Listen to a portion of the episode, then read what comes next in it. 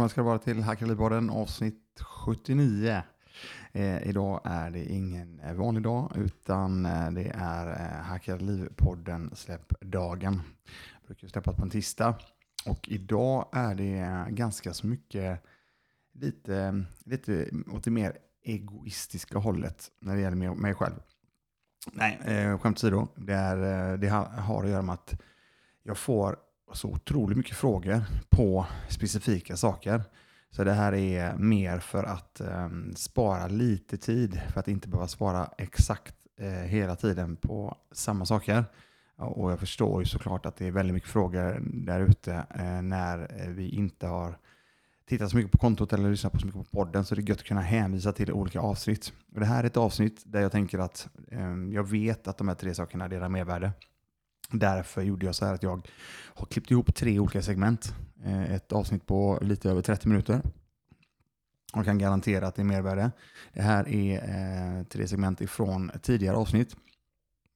Och någonting som är kul det är att min eh, goda vän och kompis Meddi är med på faktiskt allihopa. Det segmenten består av ett, det första segmentet består av ehm, börssnack hur jag tänker på börsen och tänkte på börsen. Sen har vi ett annat eh, segment eh, om just köp av bostadsrätt som går att hyra ut i andra hand. Och jag ska väl eh, tillägga detta då i, för det segmentet så är det en fullfråga på det här att hur hittar du just de här bostadsrätterna som går att hyra ut i andra hand? Jag söker på eh, Hemnet på eh, sökorden juridisk person, andrahandsuthyrning och även ägarlägenhet så vet ni det också. Sen så jobbar jag inte så mycket själv med det längre. Det handlar om att jag har byggt upp en, eh, eller rätt sagt olika kanaler där jag får vara med eh, i ehm, projekteringsstadiet många gånger. Så det handlar bara om att bygga relationer där ute, komma igång. Det sista segmentet eh, har jag valt att ta med är eh, privatuthyrning specifikt. Eh, perks, pros med privatuthyrning. Vilket jag inte gör själv idag. Utan jag vet däremot att det är väldigt, väldigt många som är intresserade av det. Så därför tog jag med det. Så att ehm, ni får hålla till godo här. Det blir ett segment som tonas in och tonas ut. Och sen så kommer nästa segment. Och likadant där. Och det tredje. Och sen kommer det lite outro där jag säger tack och adjö. Så mycket nöje nu. Okej, okay? ha det så gött. För att jag ska må mentalt bra mm. när det är upp och ner på börsen mm. så, så, så, så, funkar, det, funkar det väldigt bra för mig att ha en forever-portfölj, alltså en långsiktig, långsiktig portfölj mm. som jag inte gör någonting med. Mer att jag, jag köper löpande och lägger det i byrålådan. Just det fattar mig på, rätt på den sidan. Då. Yeah. Ja, och så är det så att sen till exempel så, eh, skulle jag, så hade jag också ett målsparande som var på fem år till exempel. Mm. Som är ändå ganska nära inpå. Mm. Där vi till exempel eh, ett mål skulle kunna vara en eh, jorden runt-resa till exempel. Ja, ja, ja. Eller en, ja, en, en, en, större sak som du själv du sätter upp ett mål inför och jobbar för det. Och istället då för att ha cash på banken, på konton där du inte får några direkta pengar, ja, då investerade jag då detta i mm. denna portföljen. Så ett, ett forever-konto ja, så att säga? så gjorde jag. De rör du inte, de Nej. ser du i princip inte förrän mm. du, du, följer dem såklart. Ja. ja. Och sen ett kortsiktigare då? Ja, ja, och då hade jag på fem år. Mm. Och har sen, du flera kortsiktiga? Mm, det kan du absolut ha. Jag hade en och samma portfölj i det här fallet. Ja, ja. Men däremot skulle du absolut, du har helt rätt, det, det tycker jag absolut du skulle kunna göra. Mm. Eh, likadant som du har en så kan du ha flera mål. Mm. Eh, sen finns det ju sådana här kortsiktiga mål som till exempel ett år. Mm. Eh, jag gjorde faktiskt så att jag investerade även där i en kortsiktig portfölj. Fan, ett år är ingen tid Nej, känner exakt. jag. Men med det sagt, jag kan noll Nej. om börsen. Men det jag vill säga då, att nu när jag har ja, ändå lite koll på läget om man ser till vad jag gjorde då, mm. så, så känner jag idag att nej, jag hade absolut satt dem på ett, ett vanligt konto bara. Förklara det för mig. Nej, men alltså, jag skulle inte satt dem i några aktier eller fonder. Dina kortsiktiga mål? Nej, det här är ett, ett år. Ja, för ett år måste inte det bli kort. lite gambling? Jo. Eller? Jag tycker personligen att det, kan, att det blir det. Ja. ja. Eh, så att jag, i, i detta fallet hade jag i så fall hållit de pengarna. Precis. Mm. Um, och det, det, där är ju, och, och, så nu kommer vi till den här saken då. Hade jag börjat idag mm. Igen, och vilket jag nämnt lite grann att jag är intresserad av att dra igång min portfölj, en, en portfölj igen, eller portföljer igen. Yeah. Ja, och då hade jag löpande haft en summa pengar, en säck med pengar. Yeah. Och eh, låt säga att det hade varit 100 000. Yeah. Ja, då hade jag gjort så att jag eh, löpande varje månad satte av och köpte löpande varje månad för sig 5 eller 10 000 beroende på varje månad. Tills du kommer upp till summan 100 då? Eller nej, nej? utan nej. jag har ja, Först 100 Låt säga och sen köp, vi säger 10 kronor. Ja. Du trycker in 10 kronor ja. och sen varje månad köper du med exempelvis en krona till. Lite så. Ja. ja. Så att jag köper löpande oavsett om det nu då som det är idag blodrött på börsen och varit eh, några, några veckor nu va? Eh, så, så, så, köper jag. Precis. Eh, nästa månad när det kanske helt plötsligt har gått väldigt, väldigt bra Mm. Ja, men då köper jag även då, för jag har det här att jag kontinuerligt jag köper. För då får jag ändå en okej okay mm. ingångsnivå. Mm. För det jag, som jag säger, återigen, jag ger inga råd, jag säger bara hur jag Ja, mentalt, du utgår från dig själv. Ja, ja för jag mår mentalt mycket bättre, för det är inte kul att sitta där idag mm. på börsen eller senaste veckan om du inte har det här lång, långsiktiga tänkandet. Precis, precis. Det blir mentalt jobbigt och framförallt om du då sitter och tittar börsen flera gånger om dagen, ja. typ 100, 200 som jag gjorde när jag höll på med det här så, så är det inte mentalt kul. Nej, fan jag med, eh, Vi har ju nämnt att vi hade Orkbite förut ja. och sålde eh, tillverkade och sålde kläder. Och så var vi ju på DreamHack eh, vid varje tillfälle. Och jag minns perioden då du eh, gav dig in på börsen. Eh, jag menar visst, man kollar ju på telefonen efter medlanden och sociala medier och allt vad det är. Och så var det något år då vi var på DH.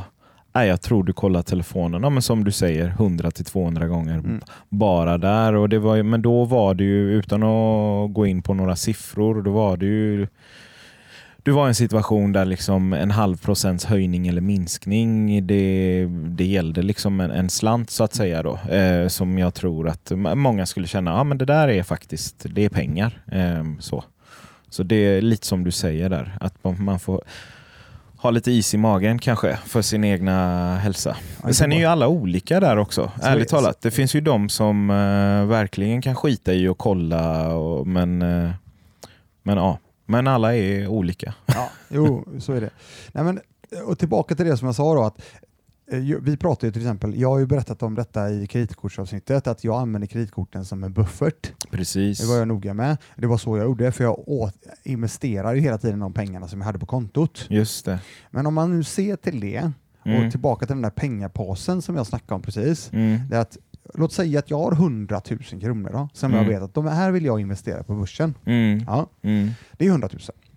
Så börjar du löpande köpa, månad mm. för månad för månad. Yeah. Samtidigt kan ju du då fylla på pengapåsen yeah, yeah. varje månad med ditt Just egna det. kassaflöde. Så då skulle man kunna göra så att det, det skulle ju faktiskt kunna vara, det, det, är alltså inkörsporten till att bygga en långsiktig portfölj tycker Precis. jag skulle funka bra. Och i då det här att, ja, visst har jag inte det här att jag potentiellt har min, eh, min buffert i, på kredit, i kreditkortsvägen. För nej. de som undrar vad jag snackar om nu så får ni jättegärna lyssna på kreditkortsavsnittet nummer tre tror jag det är. Precis. Så får ni en känsla för vad, hur, hur jag menade. Yeah. menar. Yeah.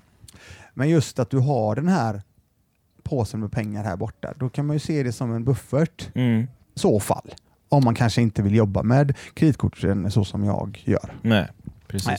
Så att, eh, det är väl egentligen det som jag... Eh, så har jag en sak som jag gör, som jag tycker funkar bra. Det är att jag köper små nyproducerade bostadsrätter. Ja. Det är alltså små lägenheter, ettor ja. gärna. Ja.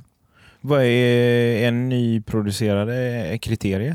Nej, det, det behöver inte vara det. Eh, känns bara eh, priset, alltså Mm. mervärdet då, Ja. eh, så pass bra Mm. så, så behöver det inte vara nyproducerat. Absolut Nej, inte. okej. ja. Ehm, I mitt fall har det varit så. Mm.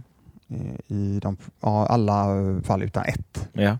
Då, då, då har jag ett eh, räkne- räkneexempel här. Då ska jag säga så här, undrar folk, ja, men vad då en bostadsrätt? Vad är det han, okej, men hur får du uthyrt den då? Jag menar, det, är, det är en förening och du ska få, får du ens hyra ut och Mm, hur funkar det Mm. och så vidare. Så, vidare. så då ska jag säga så här, det- här är inte, det finns inte speciellt många av de här jag pratar om. Nej. De finns. Ja. Jag har sett dem i Stockholm, jag har sett dem i Göteborg, jag har sett dem i Jönköping. ja, Det är där jag har sett dem om man tittar på till exempel Hemnet. just det. Då är det, då är det bostadsrättsföreningar som faktiskt tillåter andrahandsuthyrning. Just det. Och det står ju i stadgarna då. Ja. Eh, Nu säger inte jag, det är klart som sjutton att eh, i de, en vanlig förening till exempel, i stadgarna så, så, så, så tillåts ju eh, med styrelsens godkännande andrahandsuthyrning under en viss form av tid. ja. Men just i de här... eh, Det gäller ju våran förening exempelvis. Ja. Vi bor ju i Haga. Och där får man hyra ut med eh, styrelsen till, styrelsens tillåtelse får man hyra ut i eh, upp till 12 månader om jag minns rätt. Ja. Och det är ju lite för att styrelsen vill ha, ja, men känna igen ansiktena i de olika trappuppgångarna och det, det passar vårt Jajamän. eh, område bra. Liksom. Ja. Och nu har ju de, jag vet att de ändrat det sedan 2014, att det är lite, lite enklare i bostadsrättsföreningar att faktiskt hyra ut. Däremot är det fortfarande så att det är det är fortfarande så att det är eh, lite mer utmaning att hyra Mm. ut en förening Mm. och framförallt under en längre tid. Mm. Och jag, titt, jag har även i de här föreningarna som jag köper så får jag även köpa juridisk person och det, då får jag köpa i bolagsform. Just det, just det. Ja. Så det, det, det är kriteriet då för Mm. min del. Mm. Så då har jag gjort en, eh, en uträkning på en, eh, ett köp Mm. av en eh, liten lägenhet på 30 kvadrat Ja. och eh, priset för den är 2 miljoner har jag satt. Mm. Bara, det här är alltså fiktiva, men yes, det här är yes, absolut eh, funktionella siffror. yes. Men jag, jag tänker bara berätta lite. Och det här är då lite ja, 66 666 kronor per kvadratmeter. Mm. Om jag tittar på att köpa den där privat, Ja. Att du har ett eh, hus idag eller du kanske till och med sitter i en hyreslägenhet eller du hyr någonstans eller vad som helst. Men du går in och köper den här bostadsrätten privat. Ja. Idag är det fortfarande så att du kan låna upp till 85 procent. Alltså du får 85 procent belåning som privatperson. ja. Jag visste inte att det var så högt. Mm, och så är det. Okej. Eh, till exempel om, om, om du och din tjej skulle, Ja. eh, i det här fallet då, eh, låt säga du säljer din lägenhet Ja. och eh, ni vill köpa hus till exempel. Ja. Då, har ni upp, då kan ni köpa 80, upp till 85, 85 procent belåning. Okej. ja. Förutsatt då såklart att du uppfyller de här Jo, olika jo, andra eh, eh, lånetaken. Det är Ja. fyra gånger, eh, jag tror det är fyra och en halv gånger årsinkomsten Jo, per jo, person. bla, bla, jo, bla. självklart. Visst är det så. Så, ehm, I det här fallet då så skulle det vara eh, 300, kro- 300 000 kronor Mm. eh, med 85 procent belåning. Mm. Eh, då lånar du alltså 1,7 miljoner. Mm. Du jobbar med other people's money som jag nämnt tidigare. Det är alltså andra människors pengar Ja. och det är, i detta fallet är det bankens pengar. Mm.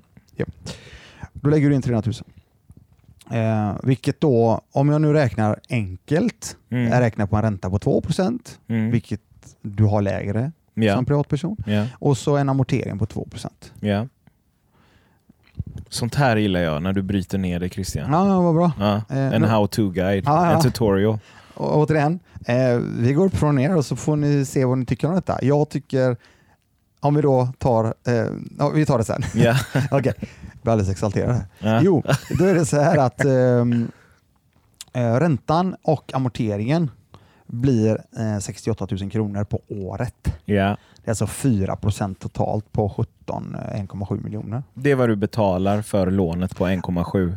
Ja, det, Ja. Är din, det är de pengarna som du faktiskt mm, behöver punga ut med helt enkelt. Precis. Sen är det så här då att du har en avgift också Mm. på lägenheten. Mm. Och den har satt till 2000 kronor. Va, vad sa du att uh, räntan och amorteringen var på? 60? 68. Ja. Mm. Så... Men jag kommer till det. Ja. Jag går vidare. Du kommer Ja. gå vidare. Ja. Eh, Då är det så här att då, då har vi en avgift på 2000 kronor också. ja. mm, ganska... eh, Det, det, det, Avgift på 2000 kronor? Ja, precis. Till bostadsrättsföreningen. Just det. Ja. Ja. du tänker, okej, ja, hyresavgiften. Yes. Ja, det, det är ju... Eller förlåt, eh, en bostadsavgiften. avgift. Ja, Ja, precis. Ja. Ja. Fan, Och det var lågt. Eh, ja, men den eh, men på Ja, en etta, du vet. ja, det är fortfarande en liten lägenhet. Ja, det här är 30 ja. kvadrat. Det är absolut eh, funkis. Så 24 000 per år. Precis. Mm. Då har vi eh, kostnader då. Från vår sida sett att vi måste betala på Mm. 92 000 kronor. Så 24 plus 68. Precis. Så 92 000 kronor. Mm. Det vi gör då, Mm. återigen, nu ska vi säga så här. I samband med att vi gör det här köpet Mm. och att vi planerar det här köpet, Mm. Då har vi ju redan sett till så att vi har en hyresgäst den dagen vi tillträder lägenheten. Mm. Är du med? Ja. Så vi köper ju inte den och sen väntar x antal månader innan vi sätter en hyresgäst. Nej, nej, nej. Så vi har redan en hyresgäst på tillgänglig på plats Ja. för att flytta in när tillträdet görs. Ja. Men lägenheten som du dessutom äger Ja, kostar dig 92 000 kronor Helt per korrekt. år. helt korrekt. Ja. Ja. Och då har vi en, den här ettan, Mm. den här ligger ju då i, mitt, i det här fallet så ligger den ju i centrala Göteborg. Ja. Centrala Göteborg idag kan du, kan du utan problem ta 10 000 kronor för. Och det är 120 000 kronor Eh, precis. per år. Ja. Ja. Och det här finns ju massa olika sätt hur du jobbar med detta. Mm. Alltså, det finns ju olika sätt. Alltså, Men du, eh, enkelt då. 120 minus 92. ja, precis. Då har vi, vad har vi, vi har 28 va? 28 kvar ja. Ja. Du är grym på huvudräkning. Ah, jo, Ja. det går fort. Jag har eh, faktiskt klippt ihop det här avsnittet så att det låter som att jag kom på det men snabbare. Nej då. Nej, det är bra. Nej, men 28 000 eh, så, kronor. så, så med, det, med, där, med den investeringen Mm. så kan du plussa 28 000 kronor. Precis. Och då har du inte räknat på vad fa- fastigheten faktiskt ökar i värde. Nej, jag kommer till det också. Nu. Nu, Ja. vi, nu, nu tar vi det. Så här. Jag blir vi- också lite exalterad Ja, där det är bra. faktiskt. Men då har du Ja. 28 000 kronor. Ja. Okej. Så tar vi och delar det med 300 000 kronor. Och då får vi reda på hur mycket vi faktiskt får i avkastning på eget investerat kapital. Mm. Procentuellt sett hur mycket pengar du får av de investerade 300 000 kronorna. För du har ju lagt in 300 000 kronor av ditt egna kapital. Precis. Eller hur? Ja. Ja. Om man nu ser till exempel, ja, vad, vad har du gjort på börsen nu då? Ja. Ja, men jag har ju gått upp 10 procent. Ja. Är du med? Ja. Så, ja. så att i det här fallet då så rör det sig om 9,3 procent på eh, avkastningen. I avkastning 9,3 procent. Okej? Det är ju ganska högt för Alltså, ett år, eller? Det är väl rätt nice, eller hur? Då har Ja. Du, men lyssnar du då. då, Ja, men då långtidsspar, om du kastar in pengarna i den här eh, säcken som du, forever-säcken, Ja. kommer man upp till 9-10 där? Är Alltså, det vanligt per år? Historiskt sett så Nu är det ju svårt att historiskt definiera det. sett, historiskt sett på börsen Men, så, ja. brukar det, så har det legat på, tror jag, ungefär 8 procent. På långtidsspar? Ja. Per Alltså år? historiskt sett tillbaka till Okej. börsen. Ja. Det, det var en ganska hög siffra. Jag trodde inte det var så Nej, högt. men Ja. oavsett så har du ju här då 9,3 Ja. Med det sagt så ökar fastigheten i värde förhoppningsvis också. Det har vi inte räknat med. Nej, du har ju möjligheten då. Det här är ju, återigen, du ska ju aldrig riktigt tänka på det, för det är Nej. ju ren spekulation Pre- egentligen. precis, ja, du har Däremot- helt rätt. Ja. Över tid, Ja. om vi tittar återigen historiskt på fastighetsmarknaden, Så, så har den ju gått upp. ja. Ja, så det är ju en eh, Internationellt icing on the cake. också. Ja, precis. Icing on the cake. Alltså det är en, rikt, det är en ren bonus. Mm. Om det så Men du har inte det i din kalkyl? Du räknar inte Nej, på det? det är ren bonus. Ja, nice, så klart nice. att det är asschysst. och Jo, jo, jo, men om den Ja, ökar. Ja. Du har ju möjlighet att vara med på en potentiell värdeökning. Just Så är det ju. Ja. Och absolut värdeminskning, men återigen, så länge, det säger jag till alla, så länge du har en hyresgäst Mm. som betalar dina räntor, Precis. dina amorteringar, dina Precis. avgifter och du går plus minus noll, då är det ju lugnt. Ja. Det är ju någon som ändå betalar ner din tillgång. Alltså di- Ja, dina ja, ja. skulder på din tillgång betalar Ja. någon ner. Ja. Det är någon annan som gör det, det är inte du. Nej. Det är det jag tycker är så jävla coolt. Mm. Och det här är ju då, de här 9,3 som jag snackar om, Mm. det här är ju alltså inkluderat och, eh, amortering. För Ja, ja, ser vi- allt. Allt. Jo, jo, ja. Ja. precis. Ja. För då ser vi amorteringen som en kostnad. I Mm. detta fallet jag då, för jag tycker att det är också en extra schysst grej. Mm. Att, jag menar, skulle man till exempel ta bort och räkna, eller räkna med då, eller räkna bort amorteringen i detta, Mm. så blir det en helt annan eh, avkastning. Mm. Då är det uppe på eh, 20% avkastning. Precis. En grej bara då. Om vi tar det från eh, start, för, för de som sitter där ute i cyberrymden brukar jag säga till mig, han gillar inte det, men jag Mm. säger det ändå. Jag älskar Eh. 80-talsord. Ja, det är bra. Eh, jo, men alltså om jag nu då funderar i de här banorna Mm. på att fan, det här låter ju så jävla intressant. Jag har ju funderat på detta om jag ska, jag ska bygga ett attefallshus eller eh, fan, jag har ju ett garage som man skulle kanske kunna bygga om eller fan, jag kanske till och med ska bygga en lägenhet hemma eller vad, vad, nu, vad nu jag ska göra. Mm. Alltså, om, om, vi, om vi tar det därifrån, att vi har, vi, vi har ingenting, utan vi bor såklart ett hus. Mm. Om vi tar det därifrån då, hur skulle man då eventuellt kunna börja? Du Alltså kan ju det, börja att röja ut. Nej, Röja ut ditt garage. Ja, du får gärna komma hem till mig och göra det först innan. Så, Då- Jag hör att du inte gillar garage Nej, är nej, fulla kunderna med... som tänker så och så bara, ah, fast det går inte att komma in där för att det får ju ha massa grejer där. ja. ja, men det, vi har ju fått den invändningen ett par gånger. Ah, nej, men eh, jag kan inte göra det nu för jag måste städa där först. Och då brukar jag säga, ah, men alltså, skulle vi inte kunna kolla på det om det är möjligt att göra något? För att du vet, det här med bygganmälan eller bygglov, det tar ett par veckor och jag tror du hinner städa det under den tiden. Så kunden skäms med andra ord för Ja. att få er över. Det låter som mig. Det är något jag hade kunnat. Kan, vi, kan jag få plocka undan skokartongerna år. innan ni kommer? Ja, om ens det. Men eh, ni börjar där i alla fall. Vi börjar Och med sen- skam. Ja, Shame. Det är det första vi gör Ding. när vi jag kommer. svettas bara jag tänker på det. Men, eh, ja. Tar det tröjan. Ja, okej. Nej, men eh, om, om de skulle ta in oss från början då och titta, då hade vi ju tittat på huset och sen så hade vi kanske... Det handlar ju egentligen om att kartlägga, men hur, vilka delar av huset använder du? Eller vad är viktigt för dig? Och det låter ju ganska löjligt att man kanske börjar med det, men, men många gånger så eh, kanske det finns en stor del av tomten som man inte ens använder eller är på.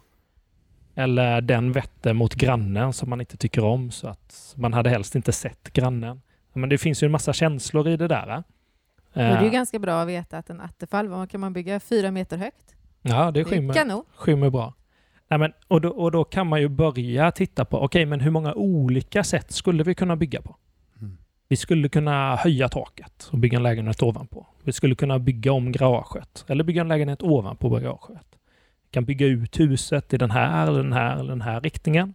Vi kan dela av det eller vi kan bygga något fristående på tomten. Så det finns ju mängder av möjligheter. Där är det största problemet. Att när folk kommer till oss så har de redan bestämt sig för att jag ska göra så här. Och sen förklarar vi att ja, men byggmässigt så kanske inte det, det kanske du inte får göra så. Mm. Eller har du tänkt på att göra så här istället för det är mer lönsamt? Men då har man redan låst sig och gift sig vid tanken. Så det viktigaste är liksom, ja, ha ett öppet sinne. Hitta många olika sätt och sen kan du jämföra.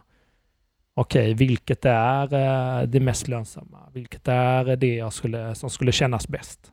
Om jag gör det här har jag möjlighet att bygga en till. Eller, alltså, utforska lite mer först innan man bestämmer sig för lösningen. Så ni skulle egentligen föreslå ja, men kontakta oss innan ni skapar ett eh, imaginary blueprint i huvudet eh, Ja, om hur det skulle se ut att vara. Eh, Idén om att vilja göra det. Redan där. Söka Ja, jag- sig jag- till... ja precis. jag tror många skulle hade säga- dratt nytta av det. ja, Ja. Och är det så att man känner att nej, men jag vill inte lägga pengar på det eller kontakta oss som konsulter, så vår blogg är ju full av massa tips. Mm. Ja, bloggen eller webbutbildningen. Mm. Mm. Webb, webbutbildningen kostar mindre, just nu mindre än en timmas konsulttid och i, om ett tag mindre Ja, ja, än ja. två timmar. Ja, ja. Så, och det är ju, tanken med det, det är ju att, det, att man ska kunna, vem som helst ska kunna köpa den billigare än ett par dyra jeans. Mm.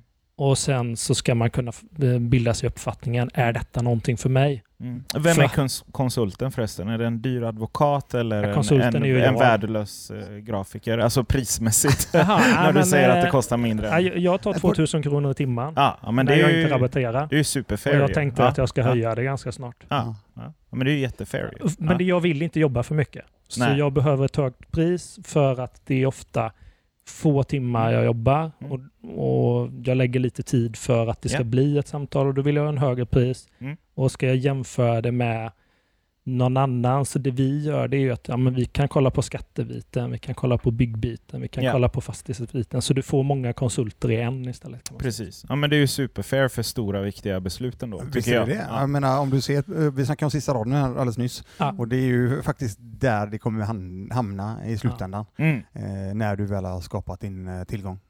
Eh, om vi fortsätter då, då. Låt säga nu då att jag bestämmer mig att väl, efter vi har eh, träffats och sett att fan, fan Jakob, eh, vi har landat i att vi ska bygga ut våran eh, villa säger vi då. Eh, huskroppen, Mm. den befintliga. Vad, och, och då söker vi såklart bygglov och hela den här biten Mm. för de här sakerna. Men däremot när vi sen har eh, gjort klart allting och ehm, eh, ska hyra ut den här delen, Mm. då, då, då är det något som heter eh, privatuthyrningslagen va? som den går under. Mm. På, grund- på grund av vad eller varför? På grund av att det är på din egna fastighet där du själv bor och att det är din första och enda hyresgäst. Mm. Eh, Så är det så att du kan få ha den. Och då blir det lite, I ursäkta. Privatuthyrningslagen civilrättsligt då. Ja precis, och, sen, och då är det väl, då blir det helt plötsligt lite andra skatteregler där på de, den Nej, intäkten. Ja, fast det har inte med... Du får skilja på det civilrättsliga, för det pratade du om nu. Ja. Eh, Det är vad som gäller med hyresgästen. Och sen så har du det skatterättsliga och där finns det också privatuthyrning. Eh, och då är det vissa regler för det. Men det behöver inte betyda att du hamnar i det bara för att du har byggt någonting på din tomt. Just det.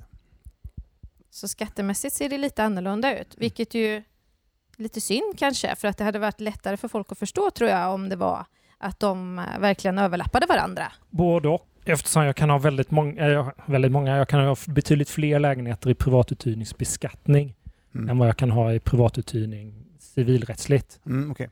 Ja, men om de hade överlappat varandra. Eh, så att du fick även den eh, Att jag- friheten Att på... jag hade haft den friheten i det civilrättsliga Ja. i fler, det hade Kan jag gärna. förklara det då, lite Ah, grann? nice. För mig då som är lite eh, Nej, men- trött just nu. Om du tänker dig civilrättsligt så kan du ju ha, eh, då är det att det gäller för din första hyresgäst då, om du har en hyresgäst. Men det kan ju vara så att du bygger ut ett hus som vi säger här Mm. nu, att eh, du bestämmer dig för. Men sen när du har gjort det så kanske du också bygger en attefall på tomten, alltså en fristående byggnad till. Då gäller ju inte den civilrättsligt med i privatuthyrningslagen, den hyresgästen som flyttar in där då. Nej. Om du Men jag tror det han menar är Vad vad är det är det civil- som eh, civilrättsligt? gäller civilrättsligt. Okej. Eh, skillnaden från eh, vanliga hyreslagen. Ja. Ja. Skillnaden, eh, en av skillnaderna är att eh, den inte har någon besittningsrätt. Det innebär att eh, den räknas i princip som en inneboende. Eh, så att du kan säga att men jag trivs inte med dig så du får flytta. Så självklart har den en uppsägningstid och så, men eh, det är inte så att den har någon rätt att bo kvar som du har i en annan eh, lägenhet. Mm. Vad är det mer? Det Ja, det är andra... I Uppsägningstiden. la, lagen säger hur många månaders uppsägningstid man har. Och enligt ordinarie hyreslag eller eh, jordabalken eh, så har du tre månaders uppsägningstid om du blir uppsagd och tre månader om jag säger upp mig. Fast i privatuthyrningslagen som är avsteget då, där har hyresgästen, om den säger upp sig, har den bara en månads uppsägningstid. Ja. Mm. Medan jag, så- eller vi som värd, då har tre månader. Mm. Ehm, Så det, det gör ju att hyresgästen kan ju flytta snabbare för det är ett otryggare kontrakt. Mm. Det är ju det som lagen är. Sen är det ju en fördel för den som är då själva villaägaren eller mm, den som hyr ut. Att den kan aldrig bli återbetalningsskyldig retroaktivt om hyresgästen har tyckt att eh, man har satt för hög hyra. Mm, okej. Eh, och det gäller ju inte på dina hyresfastigheter till exempel. Nej. Utan där kan man ju bli betal- betalningsskyldig bakåt i tiden. Men det kan man ju då aldrig med en hyresgäst du har hemma i privatuthyrningslagen. Ja, just det. Nu är det ju väldigt mycket värdefull information här. Jag undrar, betalar vi för denna, den här 2000-taxan eller Ja, är det... Ja, Eller alltså, Vi får se sen. det är inte Ja, bara den tjocka tröjan som ja, gör att han ja, nej, svettas, han svettas för andra det grejer är- också. Jag alltså, ju, förstå mig rätt, det är värt det. jag Men har ju liksom, två gåvor med mig också sen. Så att, ja, ja, men det, Det är reflexer. gillar jag. det är klart det är. Nej men eh, vad nice höll jag på att säga. Mm. Ja, det är grymt. Eh, Men vi, vi, du nämnde ju det skattemässiga också då. Mm. Eh, och då, där, där är det ju något som skiljer sig väldigt mycket mot om du har en verksamhet Mm. eh, via bolag till exempel. Mm. Eh, och hur funkar det då? Hur Det kan ju ut? också vara så att det anses vara eh, näringsverksamhet även om du har det på din tomt. Ja. Eh, så att om det är en fristående byggnad som du inte själv använder under året, Mm. Då är ju, räknas den byggnaden som att den är liksom en näringsfastighet. Så att då faller den in i precis samma som dina hyresfastigheter Mm. skattemässigt. Så att, eh, ja. det, det är inte så här att det är självklart att det är privatuthyrning för att du har det hemma Nej. i skattemässigt. Då. Sen går det ju att lösa så man får en fristående byggnad på tomten i privatuthyrning. Eh, Vill ni veta hur? Eh, det är bara ja tack. Ja. Go for it! Billigare skatt? Ja. Ja, och, det, och det handlar ju om att man behöver använda den, det, det huset eller den lägenheten behöver du använda del av året själv eller av närstående. Närstående det är mina barn, föräldrar, syskon, syskons respektive mina barns mammor Och ditt företag? och mitt företag. Eh, vilket gör då att jag behöver ju bryta kontraktet. Mm. Eh, sen så, så finns det liksom ingen definition av exakt hur länge man behöver använda den utan det är just del av året. Men eh, när vi har vi har haft ganska mycket kontakt med Skatteverket. Vi var även med och inspirerade förändring på deras hemsida kring Ja, detta. nice. Eh, och då skriver de ju att om du hyr ut under terminer ett attefallshus till studenter, då är det privatuthyrning. Mm, om du använder det själv sen. Medan om du hyr ut hela året, då är det näringsverksamhet. Mm. Så när vi rådger så brukar vi säga liksom tio månader. För det, då håller man sig inom spannet garanterat. Sen säger inte lagen så, men om man ska vara väldigt generell i generella ordalag så här utåt så rekommenderar vi inte att man hyr ut mer än tio månader på år. Nej. Men då kan du ju, det är ju per kalenderår Mm. och det är ju så beskattningen fungerar i en enskild firma eller som privatperson. Eh, så det finns ju ingenting som säger att det måste vara under terminerna. Utan som våran eh, son då, han eh, bodde ju i Attefallshuset här nu i oktober, fel, november, december, januari, februari. Fyra månader. Det vill säga att de tio månaderna innan det, Mm. förra året, då hyrde vi ut den. Ja. Och nu hyr vi ut den i tio månader detta året, så det blir 20 månader i sträck här. Hä- Hänger du med med det? ja, men de är ju lite de är genier. ju. Ja, ja, det är, de hackar ju sina ja, liv. verkligen. Det här är ju ett hack. Nej, men, och, och, och då är det, och det fina med detta då, då är vi tillbaka till det här vad vi faktiskt kan tjäna på det här som privatperson när vi har privatuthyrningen, eller hur? Mm. Vad- För, för skatt, eh, det är ganska intressant eh, att vi kan få ut en del pengar på det här utan att betala skatt. Va? Det är väldigt låg skatt på just Mm. privatuthyrning. Ja, alltså de eh, per småhusenhet. Och småhusenhet är ett hus som är värt över 50 000 kronor. Eh, det kan vara ett enfamiljshus eller ett tvåfamiljshus. Det kan Och vara ett, 220. ett 220, ja. Ja. Det kan vara ett attefallshus. Men en del, en del bara, ja, men vad är skillnaden mellan enfamiljs och tvåfamiljs? Ja, det är en eller två lägenheter. Ja. Det är bara det att man räknar det som samma skatt. Eh, och då i ett sånt hus, så skattereglerna är sådana att de, du betalar bara skatt för 80 procent av hyresintäkten. Och sen så har du ett skatteavdrag, ett schablonavdrag för, på upp till 40 000. Kontentan av det, det är att de första 50 000 blir helt skattefria av hyresintäkten i den småhusenheten per år. Och därefter betalar jag 24 procents kapitalbeskattning på överstigande belopp. Mm. Skatten är inte sån, men kontentan är det. Ja, ja. Vi har inte 22 procents eh, kapitalskatt när vi säljer en fastighet heller, utan 22 trettiondelar. Mm. Och där var jag tillbaka efter de här tre segmenten. Eh, jag hoppas att ehm, eh, det, är, det, grejen är så här, det är säkerligen en repetition för många av eh, våra lyssnare. Det kan vara så att du är en lyssnare som har kommit in och börjat lyssna ganska nyligen eller bara mitt i. Eh, Jag rekommenderar alltid såklart att börja från början. Det är ju trots allt ganska många timmar av Hackeripodden. Eh, 79 avsnittet. Jag kan tänka mig att det rör sig om en eh, 60-ish timmar av podden, Kanske 50. Ganska mycket att ta sig igenom. Eh, för er som ehm, vill verkligen specificera eller rätt sagt söka sig fram till eh, vissa avsnitt så går det att göra på akademi.se. Det finns ett sök, sökfält där jag kan söka på taggarna. Då. Eh, väldigt, väldigt många söker ju framförallt och frågar mycket om fastigheten specifikt. Då, och då, då kan ni söka det och hitta allihopa på hakeli.se. Där ni även har nyhetsbrevet som jag har eh, snackat om tidigare. Eh, vilket är era mervärde ytterligare. Då, genom att ni signar upp där så får ni en hel del saker i, eh, i nyhetsbrevet helt enkelt. Eh, det var väl egentligen det. Hoppas, eh, och tillbaka till repetition. Jo, eh, det är väldigt, väldigt bra att repetera saker. Sen hoppas jag då att eh, flera av eh, ni som inte har hört detta innan fått få, få, få ta till er någonting av detta. Okej gott folk, jag gör så här. Jag, eh, tackar återigen så hälsar jag er hjärtligt tillbaka eh, till nästa vecka. Okej, ha det så gött nu. Tja då. Hej.